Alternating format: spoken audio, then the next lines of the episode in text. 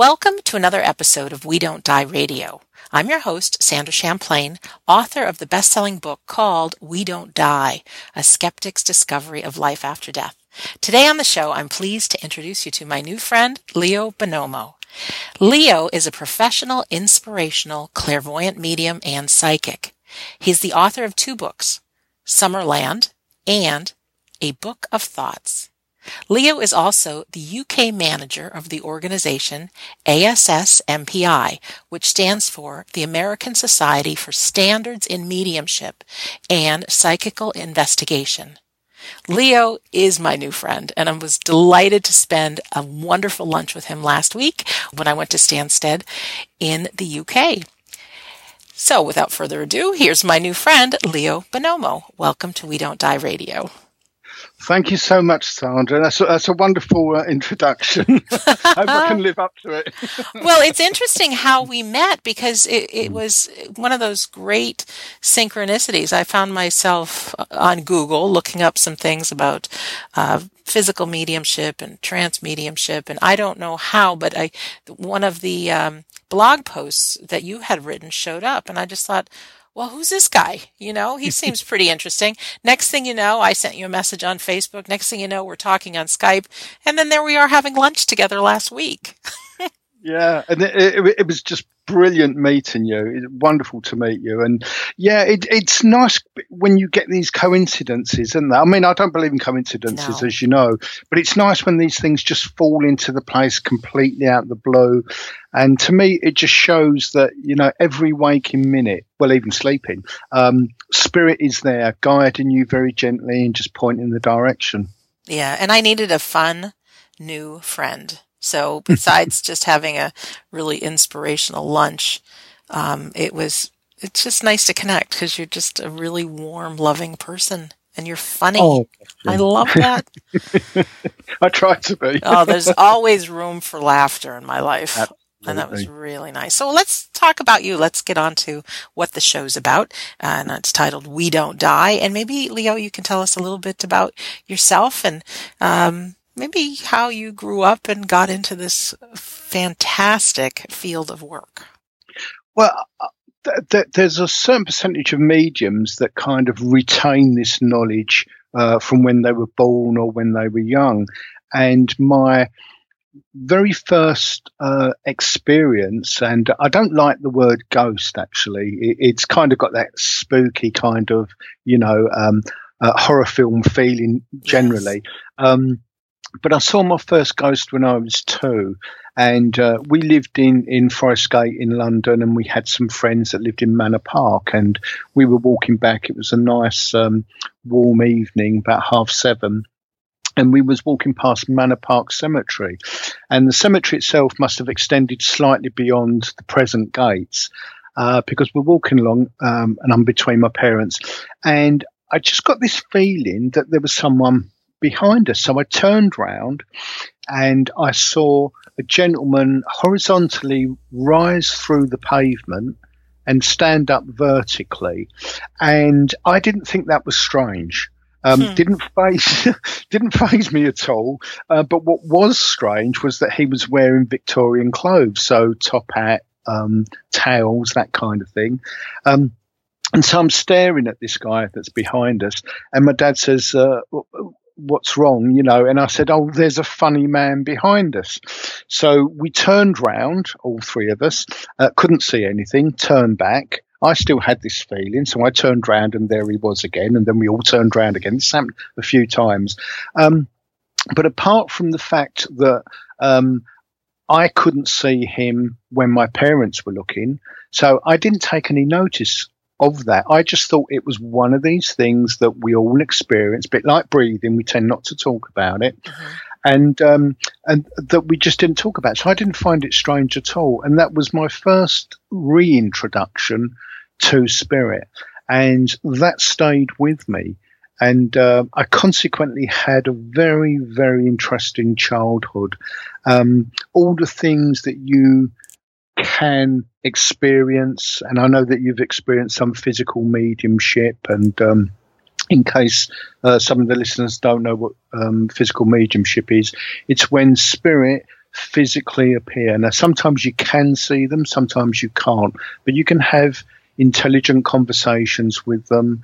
Um, and as I think you found out when you went to Banyan Center, um, you you can that if they um, allow you to touch them because you can't reach out to them, and uh, you can shake hands. They're very warm, very solid, and it's not it's not scary or spooky. No. It's a it's a wonderful, wonderful um, evidential thing to go through. Yes. Um, so I had I had things appearing um, in my room. I had people materializing, voices. Um, I could astral project at will. There was um, overshadowing. Um, what does that one, mean? Overshadowing. Um, overshadowing is when a spirit comes very close, and it's a little bit like trance. Um, uh, they they blend with your aura and they they take over. Uh, usually, it's in a very nice way. It, it, can happen different ways, and so I was overshadowed by this old gentleman that actually um, lived in my dad's bedroom, um, hmm. and in my my own bedroom. Um, he, he used to come and overshadow, and um, it's a very interesting story actually because this went on for a while, and my guides allowed it to happen uh, under a protective um, uh, cloak, if you like. Um, so they would wait and see how I would react. And after a while, this went over quite a few months, I think, um, I realized that there was something that wasn't quite right. And so I, I wanted to find out, and I was wondering what the best thing was. And cats, uh, especially, but cats, dogs, animals are very, very sensitive to spirit.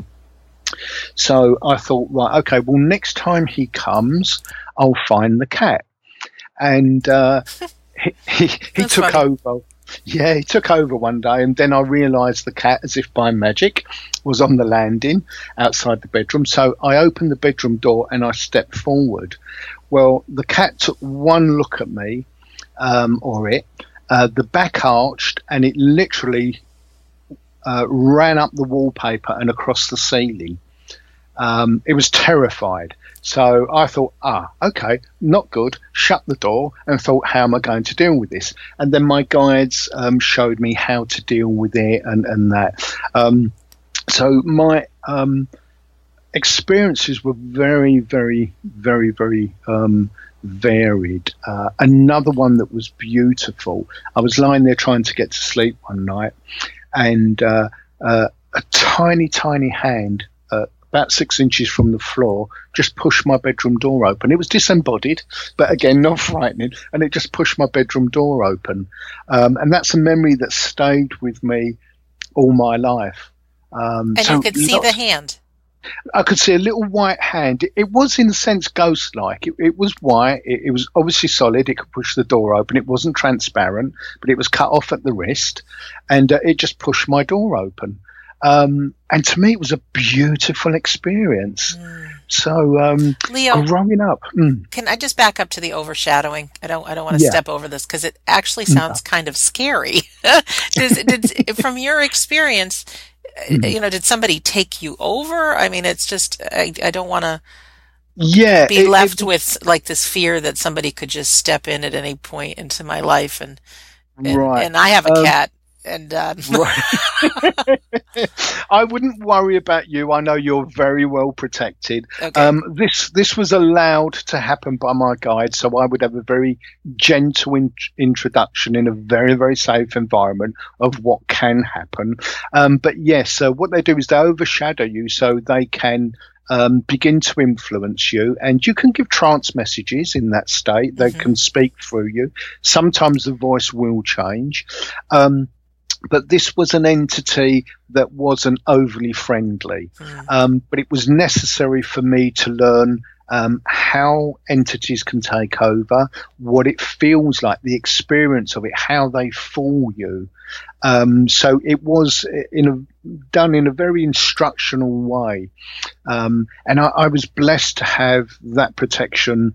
But again, a wide range of um, experiences. So yes, it started to take over, and the more confident it got, the more it, it imposed its own personality, and the more I got strange feelings of um, I feel like I want to do this or I want to do that. Um, I suppose the way that I could um, explain it more is um, schizophrenics um, hear voices, yes. so do mediums. So we're very, very close on that that score. Um, but of course, we hear good voices; they don't. Um, so there was starting to impinge um, things which uh, were slightly odd, and it graduated into things that were um, starting to not be very nice at all. And so I gradually learned uh, the process of how they come in very friendly sometimes and then start to take over. Um, so it was invaluable. Mm. Um, it's you, not. Oh, sorry, go on. No, just before we end this part of the conversation, talk a mm. little bit about protection because I I get the feeling. I mean, I just spent a week at the Arthur Findlay College uh, taking a course in trance mediumship, and I actually felt the presence of people uh, kind of blend energies with me, and we did speak philosophy and, and, great things. That'll be my next show. But anyways, I don't want to leave people with that anytime someone could just step in and take them over if there's a way to gently have a prayer of protection or anything like that. You know what I'm getting at? You're, you're trained in this, but I, if yeah. someone's never heard this show before, they might think somebody could just step My into God. me. what? What? And how? how I don't. We don't, don't want to leave it. them dangling, do no, we? No, no, no, or myself. Um, so, so, what my guides um, taught me uh, on that particular occasion, and I was only about seven or eight. Um, and um, what they taught me on that, that occasion was that um, the, the, need to recognise and to be um, aware enough to recognise, and then what to do about it. And uh, one of the things that you do is you do need to close down. And I always see the chakras or chakras as colours. Uh, so it's uh, red for the base, orange for the spleen, uh, lemon yellow for the stomach, green, grass green for the heart, blue for the throat chakra. I always see indigo on the forehead. Now, most people see that as the crown chakra. Um, and I see the crown chakra, chakra as brilliant, brilliant white. And this is how I teach my students. Um, so what we do is we close down in reverse order. So I would see that light. Now the crown chakra, uh, some people are not aware, is about six or seven inches above the head. So I see that light dim and go out and then that energy drop down to the forehead, uh, and that go out and down to the throat, etc. Um, so I see all those go out. Now, from a very early age, my guides taught me to place myself inside an eggshell. Now, if you think about a chick, it's totally protected, mm-hmm. um, it's permeable, so it's not the kind of thing where people think, oh my God, I'm going to suffocate. So you can breathe it's all round. Now, the reason they use this is because lots of people use a cloak of protection.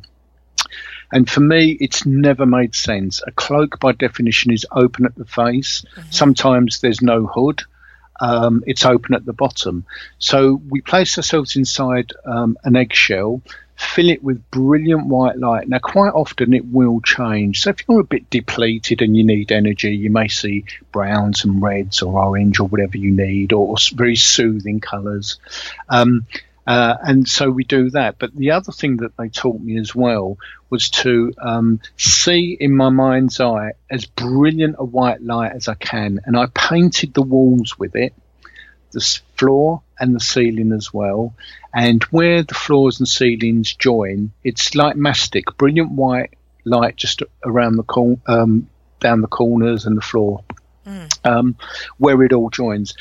Um, and what that does is that creates a protective box, and um, your guide is also outside of that box, but um, very aware of anything that's going on, so nothing can penetrate.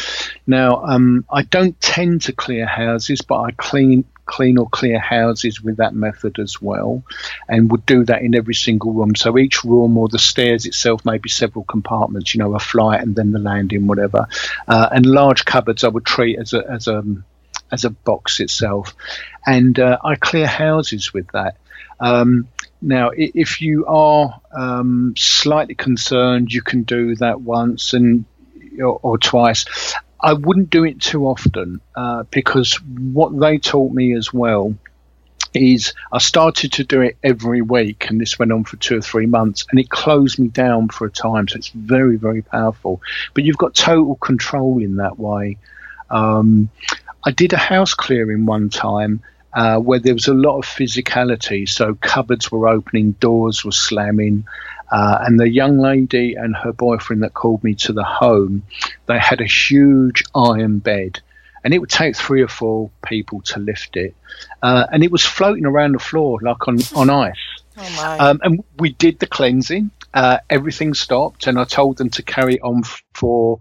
Um, I think it was every week for a month or so, and then just give it a rest. And if it's still subsided, fine. Um, but just to let them know that they also had control over it. So it's a very powerful way of protecting yourself. Hmm, interesting. I haven't uh, really practiced too much protection, but I think I maybe have just envisioning myself in a, a bubble of energy and only good in this in this. So I think maybe I just had the intention and I was actually doing that. You know. Yeah. Well, uh, intention is everything in spirit. So if if you intend that kind of contact, then you you know safe contact, then that's what you'll get. If you tend to dabble a little bit, um, then uh, that can open you up. Uh, you know, uh, I had a guy call me, and um, uh, he he was an atheist. I think is the best way to describe him. And he was uh, completely drunk one night, and decided that he was going to challenge the very devil to appear. Um, got a Ouija board out, which is not a good thing to play with. And um, basically, he was doing this in his garage, and the temperature dropped um, things started moving around, and the guy was absolutely frightened. And he rang me after a couple of months because this was all day, every day, and he could not shift it.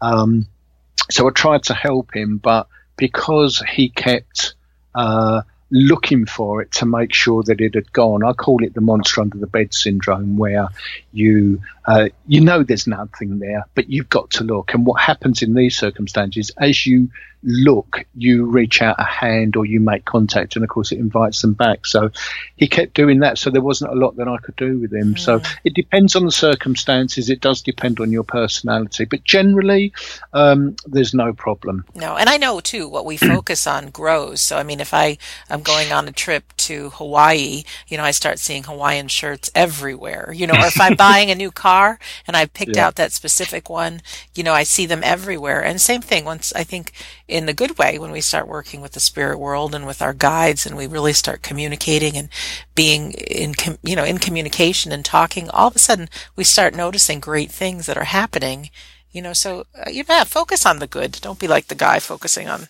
the bad. Um, you know, and, and, I, I, think he just got a real big surprise because I think he didn't think it existed, and that's why he was hmm. he got really over the top. You know, but yeah. Anyway, so let's get on more to um, how you became a medium and decided to give your life to working with people. Well, um, I, I, was very sensitive all the time, so a lot of this stuff uh, was everyday stuff, literally for me. And uh, when um, in the early 80s, um, Spirit kept pushing me, uh, you need to do this work, you know. Um, and I kept saying, well, I need proof. Uh, I'm not just going to take your word for it. And proof is, is, you know, is a definite for mediumship. You have to have that there. And um, so we, we kind of battled that way a little bit. for a while, and then I said, um, you, you, know, it's it's no good waking me up. It's no good telling me. Um, I need proof. So they came back and they told me um, about the the um, uh, Spiritual Association of Great Britain, uh, the SAGB, which has been going over hundred years now, and it was originally in Belgrave Square. So I thought, okay, and I, I looked it up and thought, well, that sounds good. Uh, but the fact that you've just told me about that.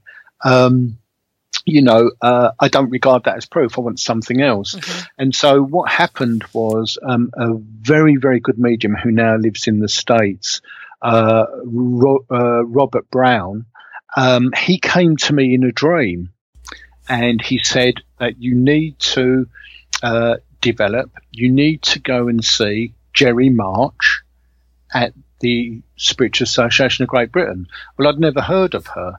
So um, I, I, got in contact with the SAGB. There was a Jerry March there. Pretty cool, yeah. Pretty cool. So I thought, well, that's proof. That's great.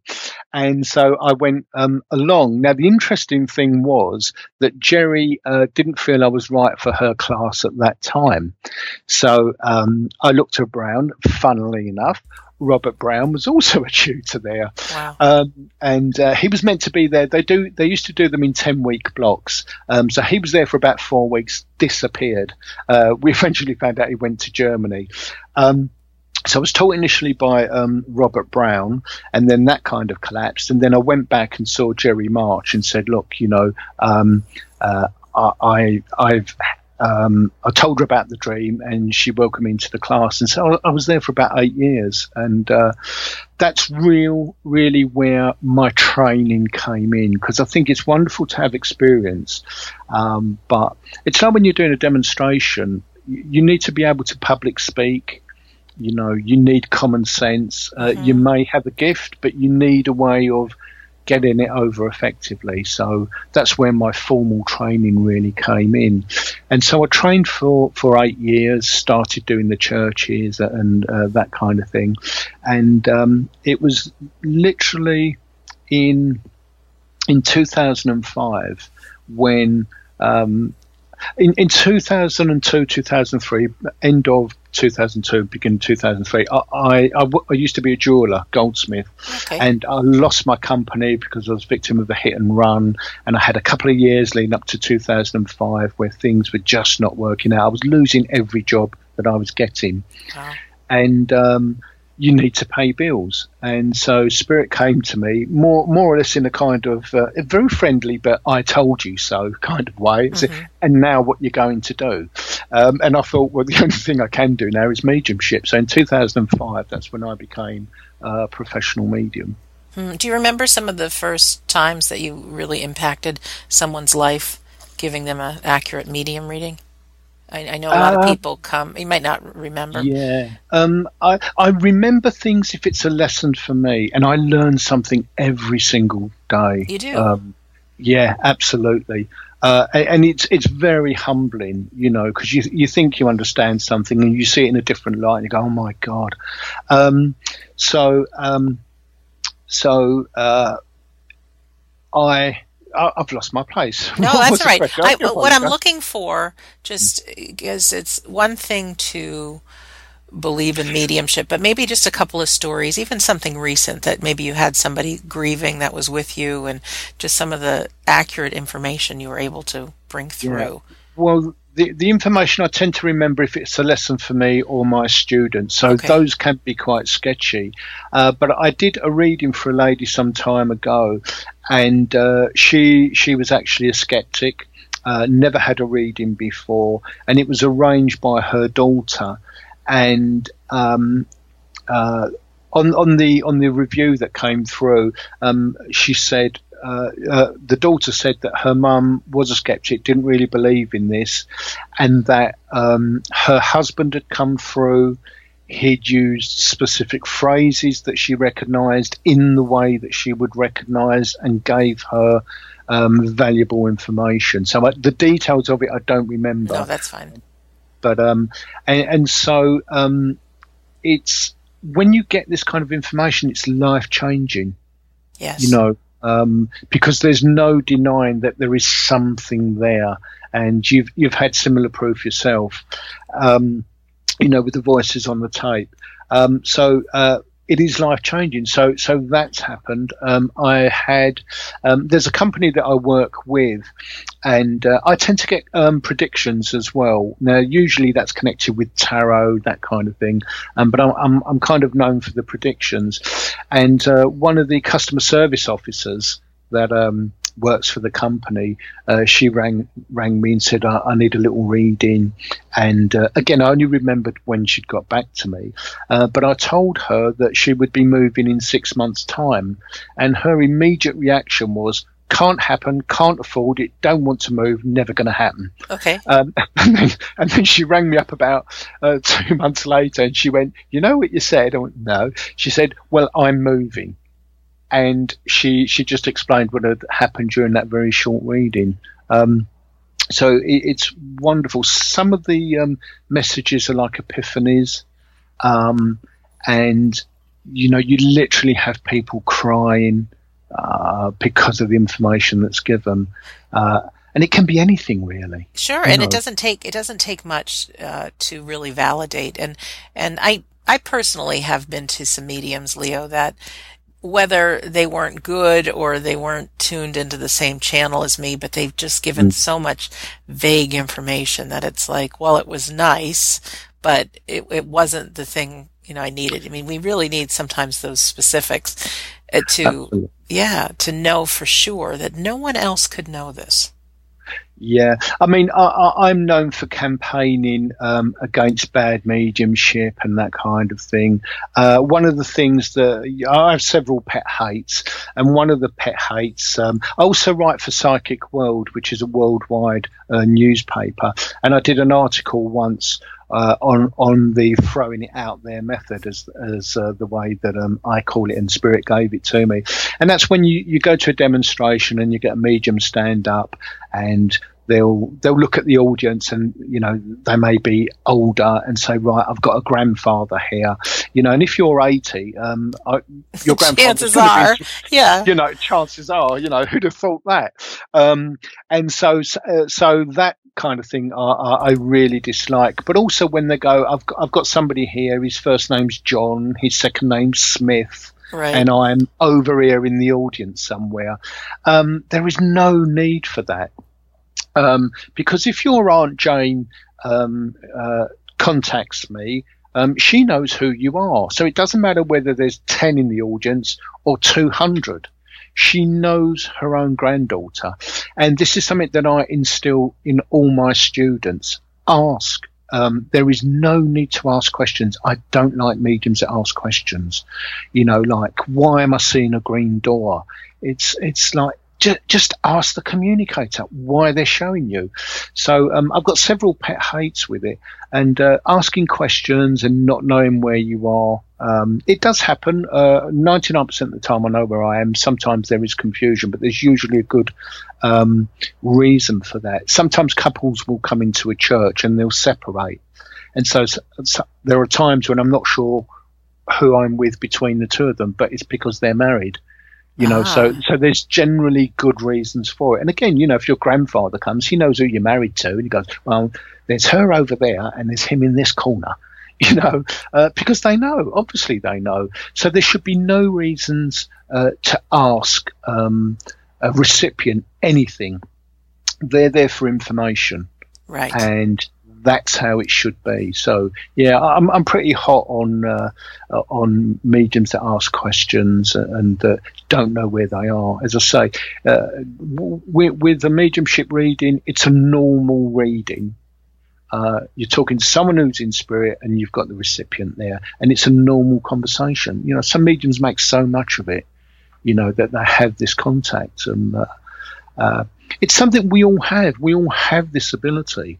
And uh, at the risk of doing myself out of a job, which would be wonderful, mm-hmm. um, you know, uh, if we all had that level, we wouldn't need mediums. We'd have that constant confirmation all the time. And, you know, it takes away that fear of death. You know, it, that's religious does. made. Yeah. Yeah. And you've worked with people and at their very first time being with you that they're able to do a medium reading or sense spirit person with them? Yeah, I'm very, very blessed. Um, I, have sometimes had people that were slightly skeptical. Sure. In, and um, I show them how to open up properly. And one thing I do is I cleanse all the time. Every time we open, we cleanse, and that's very important because it does purify the body. Um, what does it mean? Cleanse. Cleanse. Um, so uh, when we open all the chakras, what I would then see is the outline of the body and draw down brilliant white light. So it's a bit like topping up a milk bowl, filling the feet, you know, up mm-hmm. to the mm-hmm. knees, hips, etc. And what that white light does, you can use it to manifest. Um, you can use it to heal. So if if there are any parts of your body that aren't well, you can kind of concentrate on that area, maybe the liver, and healing will be um, drawn to that area. And what it does is it cleanses, um, you know, if you've had a hard day, stressful day, bad thoughts, old memories you can't get rid of. And this is over practice. This isn't done in one single sitting. Um, but it cleanses all the bodies we have. So it cleanses the physical, the mental, the astral, the spiritual. Um, it cleanses all of them. And it will also cleanse back to um, when we incarnated. Uh, and once you, you really begin to develop, then uh, you, you'll get blockages from not only the past, but past lives and those get purged as well. So it's a very, very powerful healing way to work. Um, uh, I've I've had uh, well officially one heart attack, three heart attacks, um, and the last time I went to see an uh, had an angiogram, uh, the doctor thought I'd been taking the pills, and uh, I don't like taking pills, so I didn't take them. Um, but um, he said my arteries were in better condition than eight years before.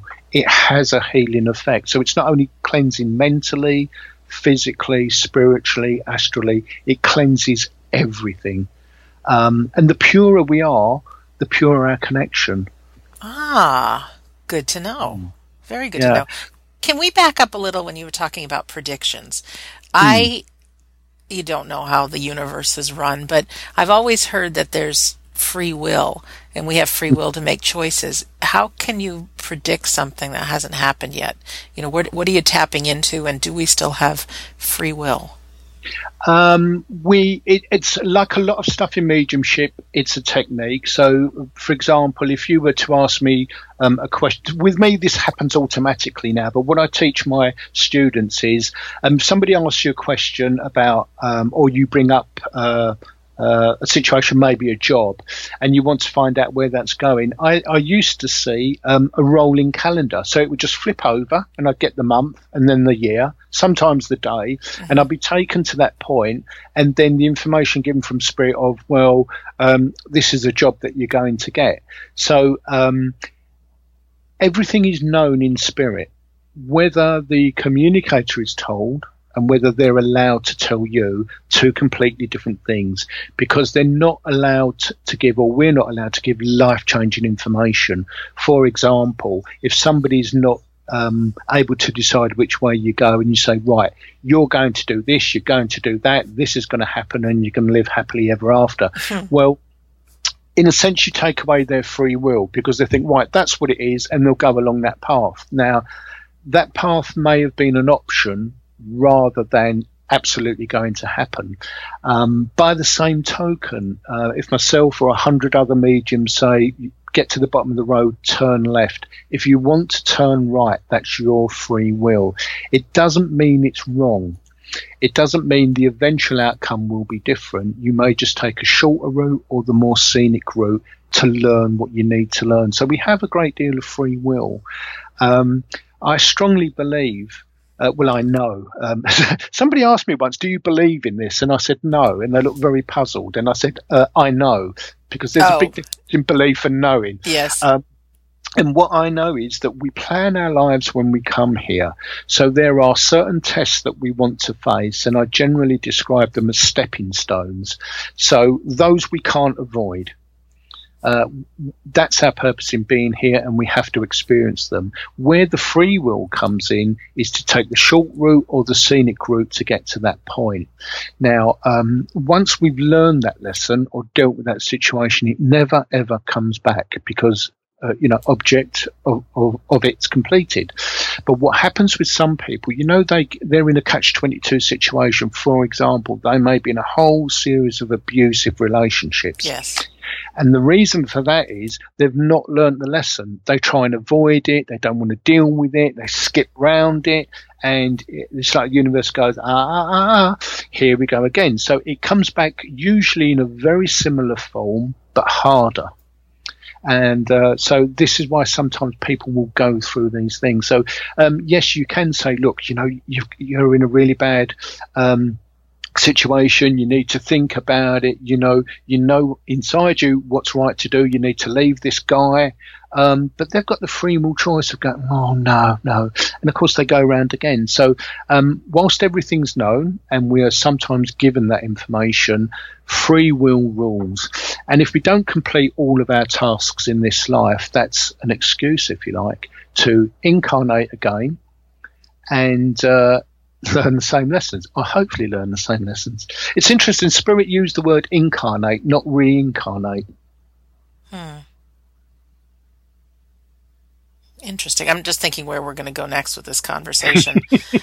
There's so much. Uh, oh God, yes. Uh, well, how about your books? Let's go, uh, let's visit the topic of your two books. Yeah, well, Summerland um, is uh, is written as a novel it, it's uh, it's never really been written the same way, and it's about a young boy called Alex. Uh, just prior to his passing, um, how he passes. Uh, uh, which can easily be missed. So many people are fearful of passing away. Yes. So many of them actually miss that point it's very very quick.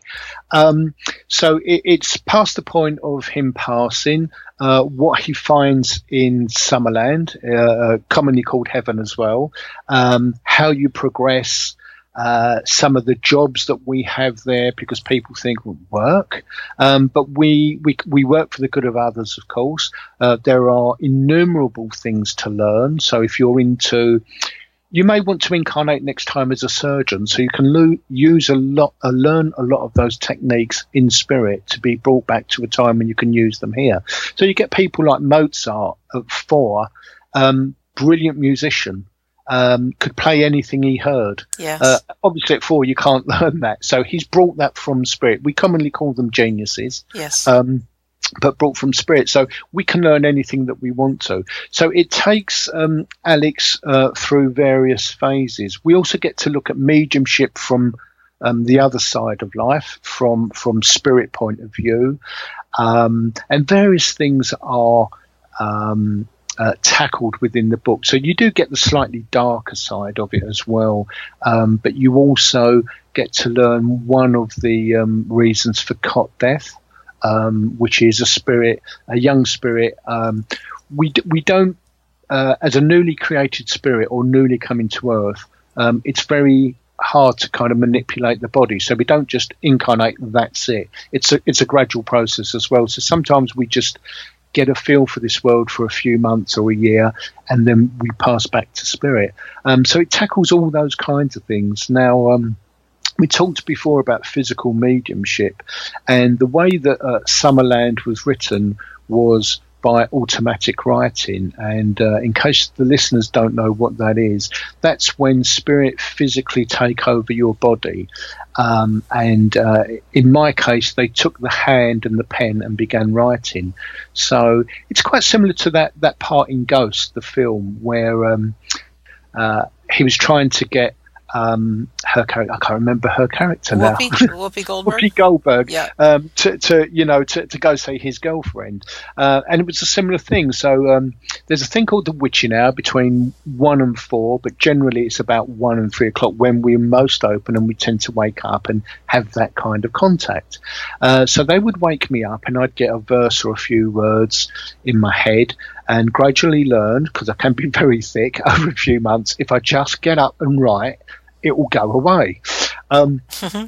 So, so what I started to do was I started to write, and uh, I'd be aware of the first few uh, words, maybe a line, because I, am just writing what I'm hearing, and then I physically passed out, so I was unconscious, and spirit would keep keep writing, and sometimes it would be um, a paragraph, sometimes a few verses or a few paragraphs. Other times there would be sheets of A A5 um, A6 paper written.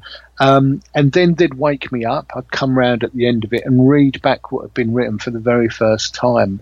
Um, so the the process, that process of writing, condensed was about three months, but it happened over about three years. And the book actually came complete, apart from punctuation and apart from accents, because there are various accents. One of them is Scottish uh, in the book, and so that had to I had to kind of alter a few words for that, but the work came complete, and that was actually written in 1987, um, which is interesting because you, you um, Ghost come out after that, I believe, uh, or very close to that date.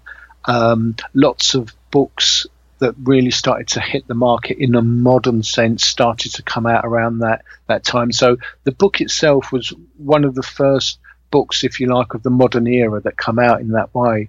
Um, and it took a long time for Spirit to to uh, for the right point in time to come around. Um, there's predictions in the book. Some of them are that this type of genre will become very, very successful. So I think Ghost come out just after that. Mm-hmm. There are lots of films that have come out. You've got uh, the Vampire Diaries. You've got um, what's that witchcraft one? I can never remember the name of it. That series. Mm. Uh, the Three Witches, but you, you, know all these series which have made millions and millions right. and millions um, uh, they all started to come out, and that was a prediction in the book. There, there are other predictions in the book. Um, which are uh, waiting to appear. One's kind of in transition, uh, which I can't talk about really um, at the moment. But um, yeah, so it, it, it's an interesting book from lots of different aspects. Leo, didn't you say when we had lunch that it was a number of months or years or whatever, and um, the spirit continued the thought from just the sentences before? You know, like just picked up exactly where they had left I, off. Yeah, there, there was a period. Um, it, it, wouldn't happen every night or even every week. And one point there was about a year between writings, and because Spirit know exactly where they are, um, even if it finished um, mid sentence, the very next word would start at, at the next word. So wherever it left off, it would start. So again, it's a sign that that spirit are there. Um, I hadn't noticed, and you might think being psychic, well, you should have. I was showing a friend the manuscript one time, and she said, "Do you realise that several people have written this?" And I thought, oh my god, I, I hadn't realised. Um, but in the original writings, uh, which got lost when I got divorced, um, there, there, there is different writing, and it's on all kinds of scraps of paper. Some of it's nice and neat pages. Some of it's on the back of envelopes. It's literally what I could wake up with, half asleep in the night, and think, what can I write on? That will do. Um, so unfortunately, I lost all that. But um, there's several styles of writing which I had forgotten about till this person uh, mentioned it. And so there are, and, and she could tell exactly when a, a new person came in to write, uh, which is interesting. Very great. And what's your other book, A Book of Thoughts? Okay. A book of thoughts. Um, it's poems and it's thoughts and observations from spirit. So uh, some of it is um, uh, very inspirational. And there's a, a, poem in there called Summerland, which is the title of the book, and mm-hmm. the poem Summerland's also in there.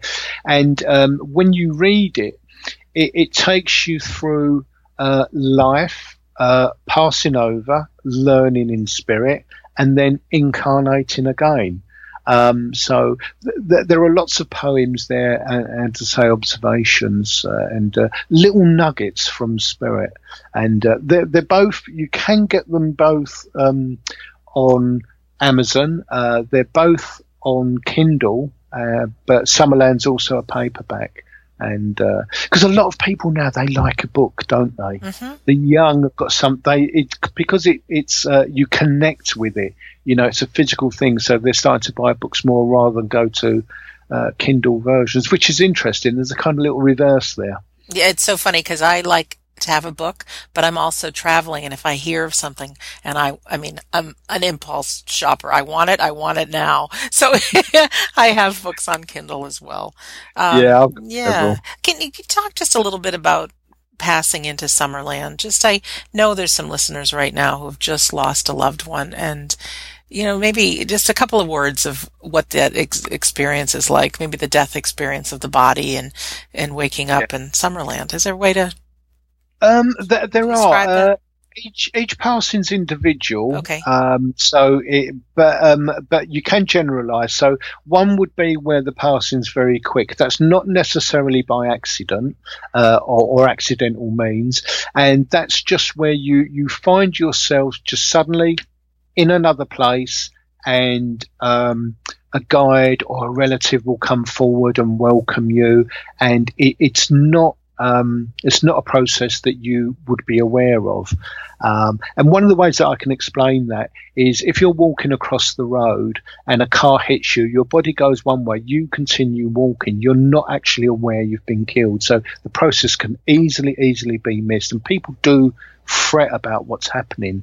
Um, and another process, which is the more natural process of someone gradually getting old. Um, you tend to loosen more in the body. It's the opposite of when you're born. Uh, when you're born, you're still very much connected to spirit and you visit spirit a lot, and then you gradually uh, become uh, more anchored here, and then you're you're kind of uh, locked in and in a much more physical sense. When you're passing, it's the opposite way. You start to visit spirit more and more and more, so there's a gradual loosening, and then you you physically just slip out of the body. We mostly eject from the head. Uh, so when we're passing, if we're passing in that kind of way, uh, we tend to get start to get very cold at the feet, and that process kind of creeps up the legs and the hands and the fingers, and we get colder and colder and colder, and then we gently slide out um, the depiction in Ghost itself of that gentleman on the operating table uh, that slips out the head, yes. that, that is actually very, very correct. Um, that is one way that it certainly happens. Um, other times we can become um, earthbound, and that would be if we're very materialistic, or you know, um, we feel that our life has been cut short and we don't deserve it, and that we can hang around, and so we would eject. What generally happens is uh, relatives would come and find us and advise us of what's happened, and then get get taken up. Mm. And uh, again, as in Ghost, you know, um, up into the light, literally in, into the light. So there are various ways of it happening. Uh, one way um, that I also explain to people uh, because the process of dying, it doesn't matter what you're dying from and whether it's a, an accident or anything, the actual process is painless, absolutely painless. So the example that I give is of somebody drowning, and because the soul knows that it's going to pass, because it has all that information, um, you eject from the body. Uh, you can see the body thrashing about, panicking, um, tr- gasping for air, but you're not physically there. So the body's doing its thing as an animated piece of meat, really. Um, but we're watching that. So again, there's no emotions with it. You know, we're not frantic for what's happening. We're just observing, and then we're taken up. So. Um, passing itself is absolutely painless. Um, my guide once said to me, um, many years ago because I was doing a reading for a woman and she was quite um, very stressed about it. And the exact words were, and again, he came through in trance, and his exact words were, My child, why are you afeared of passing? You were never afeared of being born. And what you're doing is you're just going back through a door through which you entered. And I think it's a wonderful thing. You know, none of us were scared of being born. Absolutely. And it's the same with passing. Yes. Yeah, I think we buy into the fact or the, the, thought that we're human and, and, you know, all of our fears come up about is there really a God? Is there really a heaven? Um, yeah. You know, all that. Uh, do we all have guides, Leo? Yes, absolutely. Now we have a main guide, and that guide is with us before we incarnate, through, and after. Um, we can have several sets of them. So, for example, there can be a little group of them, and it, it doesn't, uh, it's not domain to any particular age range or not, but you may have um, three or four as well that would serve you, maybe up to six or seven, say, um, and then the whole group may change, or a couple of members may move on and others come back. The ones that move on, they're always around. They don't lose contact. They just kind of give over that experience to others. Uh, so we may have several changes during our lives. Now, those who are very aware and mediums, uh, we also have, um, for example, with myself, I have guides that work with me when I do phone readings, guides with me, uh, different guides when I do demonstrations. Um, uh, when I do trance work, uh, for me, I'm kind of just open, and whoever wants to step in, we've got that kind of arrangement. Mm-hmm. So some might be philosoph- philosophy, some might be teaching about color healing or whatever it might be. Um, I have different guides that help me with automatic writing. Um, there are big group of guides around me. Um, I'm aware of around 40 of them, and so they kind of juggle. And I think that's slightly unusual. But we, we, we all have sets of guides. You know, this uh, idea of uh, one guide, that's the main guide. Um, but we have others that are there. And sometimes, um, you know, a family member will step in as, as a guide to a medium. Uh, it, it's, I wouldn't say it's rare. Um, uh, but it, it, it's not common. But that happens a lot, and for for um, others as well. You know that are not mediums. So yes, we've all got we've all got several guides, and the one main guide, like the overseer or supervisor, the kind of you know. mm. You know what I just did the other day is I, um, well, first of all, I started a gratitude journal, and every day I write three things that I'm grateful for, and then three things that I would really like to have happen during the day. And the past week, uh, when I've been writing them out, the thing, those three things that I really would like to see happen are, are happening. And so I just had this thought because I've never had a real relationship from my end with whoever my spirit team is. And I thought to myself, maybe it's because I'm not being specific enough. You know, I have so many thoughts in my head, and if anybody tried to listen, I'm all over the place.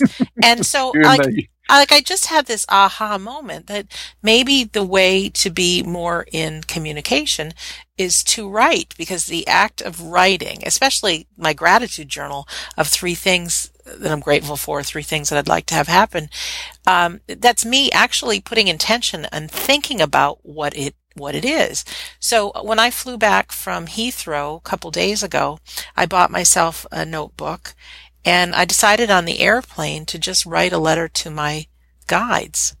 Mm. And it, it really focused my intention of where I am, what I want, who I am, um, that's the struggles that I'm having and really requesting for help.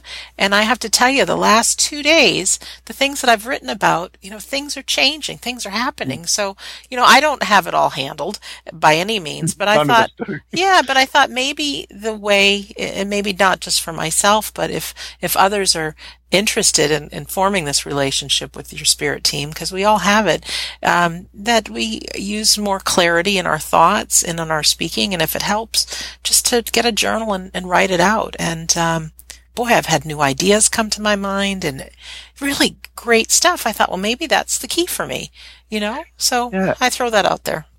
Yeah, I, I, think you're right. I manifest, I manifest an awful lot, and I've manifested some fantastic things. Things, some of them you just wouldn't believe, you know. And I and I kind of think of it and think, wow, that's actually happened. Um, so manifesting um, is our right. Uh, th- there's no kind of limit, so you you can manifest. We can't take away other people's. Um, uh, free will. So we can't say that's the guy that I want to marry. Uh, you know, if you're, if you're a lady, for example, very aware of that now. Yeah, um, yeah, that's yeah. the guy that I want to marry, and that's going to be hit. We we can't take that away, but we can ask for uh, the type of um, partner that we want and wait for them to come. So um, I really believe in manifestation. Um, it's actually in the Bible as well um, in a couple of ways. Uh, uh, one of them is um, ask and you shall receive, mm-hmm. and the other is knock and the door shall o- open. Uh, it, it, it was intentional to be there, but it was kind of hidden because it wasn't understood. But it, it's actually talking about manifestation, and manifestation is about creating. So when you're writing these things down, you're creating, you're setting that intention. This is what I want.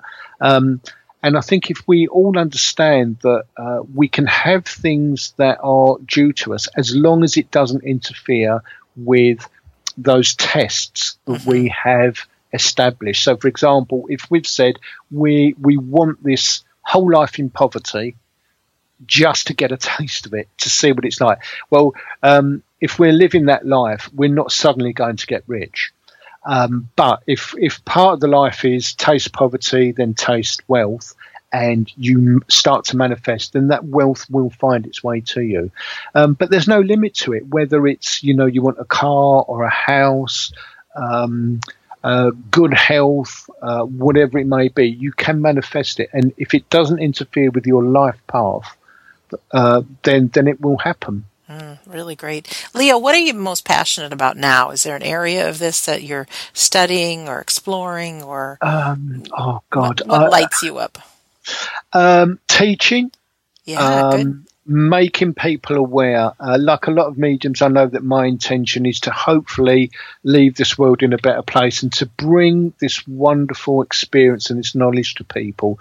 And that was one of the reasons that Summerland was written uh, so that people can understand um, in a real way, in a tangible way. Um, Summerland, the book is is um, different as well because when, when it was first released, it, it was released in, two, in 2014. Uh, but when it was first released, and I gave out some copies, a quarter of the pop of those that bought it came back and said, "Look, I've never had experiences before but as I'm reading your book, I'm having dreams about my mum, my dad, somebody I've lost. There's something in it that kickstarts um, development. And I think that if people can read it and then experience that, so it's not just an experience of reading the book, but it's of, oh my God, this is real. And have that connection with their loved ones. So that's something that really, really excites me. Um, that is something that, that I was born for. But um, reading for people uh, and teaching people, because to recap on something that, that I said before, um, we should all have this contact. There should be no need for mediums. Mm-hmm. And if we can all have that real contact, this world would be very different. We wouldn't get rid of, you know, uh, it's a place of testing, so there are always going to be wars. Um, but if people realize that, you know, you can't just do what you want in life, well, you have that freedom, but there, there are repercussions. Um, there's no hell. Um, we judge ourselves. Um, but if we realize that actually, you know, you can't do something and plea bargain and get away with it because you have to, you have to make recompense for it. Um, and I think it changed the world in a beautiful place. And we will get there. We will get there. Yeah, I have no doubt. Even my last week uh, spending at Arthur Findlay College, I thought, well, I have the power to share my experiences with others. And this is not something that's just for Leo or just for Sandra. I mean, it's, we're human beings and I know, I know we are souls having a human experience and to be able to share and have people start connecting with the spirit world themselves and using their spirit team. And I mean, it makes, it's a whole different kind of life I lead, uh, now than I used to. And it's exciting. It is, it is. And I think for people, um, to, to have that experience and then to have that choice, you know, um, I know, um, uh, I think you, you mentioned before um, that you'd had uh, an astral projection experience um, uh, where you come out of your body. I think once you've been out of your body, you know absolutely there is something else. Mm-hmm. You know, yeah. um, and lots of people are having uh, near death experiences, and more people are talking about it. So the world is changing incredibly quickly. It is very exciting. Um, let's just wrap up a little bit here with hmm. what if I wanted to get in touch with you. Well, not me, but somebody who. Yeah. What kind of services do you offer? And some, I know some of our listeners are not in the UK and may not be able to physically go go meet you and take a class with you. But uh, yeah, you know, what do you offer? Uh, um, I offer phone readings, um, Skype readings, and you can get me on www Leo, L-E-O dash or, or hyphen Bonomo, B-O-N for Norman, O-M for mother, O dot com. So you can get me through there.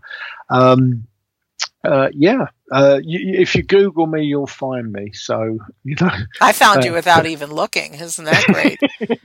yeah, always meant to be, and uh, and I'm really blessed to know you. Really blessed. Well, it's so much fun. It really is to have a partner, and it there's not one of us alone that can change the world. And not that I'm out to changing the whole world, but by having so many of these conversations with, with people, it really is all of us joining arm in arms for the greater good, letting people know that we aren't alone and there's this invisible power around us and within us and there's a whole new way to live life.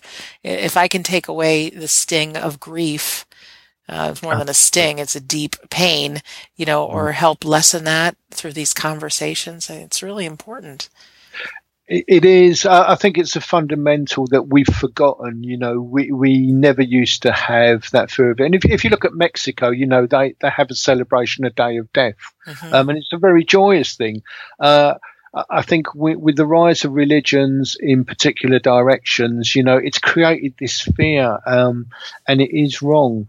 Um, spirits say that if we can help one person in this life, then our life has been successful. And I think uh, people like myself and yourself, uh, and others that don't believe but just generally are helpful people, um, you know, uh, wonderful work is done. So even if we help one, um, it's it's well worth living. Mm. Would that be your final thoughts for this episode, or is there anything last that you want to get out before this we end this uh, episode? Whatever you believe, if you just do good, love each other, be helpful uh, when you can, and just create that energy. And you know, it, it's it's it's a beautiful thing. It really is. It's a mm. beautiful thing. Yeah, and don't ever underestimate the power of this energy, the power of prayer, the power of intention. You know, it's it's a real thing. Uh, absolutely, absolutely. And the more you delve into it, the more the more you understand it's real. Mm-hmm. So it, yeah, it's it's a brilliant thing. Yeah, and I'm just getting the image of my mind of uh, lifting weights. It's not something that you're going to have a perfect chiseled body the first time you walk into the gym, but the more you practice. Uh, and you're, I think this is kind of a, a muscle that we're strengthening. And the more it becomes normal, the more it becomes something you want to do, and and it's great. Yeah, the, the more harmony we seek, the, the more we find, and the more we spread. Yes. You know, because it's infectious. It is infectious. Thank it is. God. It is. Well, Leo, thank you for being our guest today. It, has uh, been wonderful. Thank you so much, Sandra. Oh, you're welcome. Always goes so fast. But and for our listener yeah. too, thank you for being here and spending an hour with us. And uh, many people have written me and they've listened to every single episode. That's over 150 hours of commitment here. So uh, something good's happening, and I know this episode's made a difference in my life. And if it has, I I do trust it's made a difference in your life. I uh, want people to know that we have a website, we don't die radio.com. Going through a little construction, but you can click on any episode that um, I've played now or that we've shared and find out more about the guests. Um, it's taking you now to the YouTube page where the episodes are because we're within the next two weeks. There's a lot of episodes that are going to be coming your way. So if you do watch the episode on YouTube or listen to it on YouTube and you scroll to the comments, uh, just above the comments, you'll find the link to Leo's books and to Leo's website um, and more. And I want to remind people that this coming September, 2017, I will be live in person at the Afterlife Research and Education Symposium on stage with uh, 26 other folks that are the cutting edge information about uh, in science and medicine and the psychic world, why life after death is real, uh, and helping you connect. So if you're interested, go to afterlifestudies.org to register, and I'd love to meet you in person. Um, so in closing, my name is Sandra Champlain, and it is absolutely a delight and a privilege and an honor to get to be your host on We Don't Die Radio. And I do believe with all my heart that life is an education for the soul and that your life here on earth is important. So remember, we are never alone. You have a spirit team around you that loves you unconditionally and is here to work with you and supporting you, having your dreams fulfilled. So I want to thank you for listening, and we'll see you soon.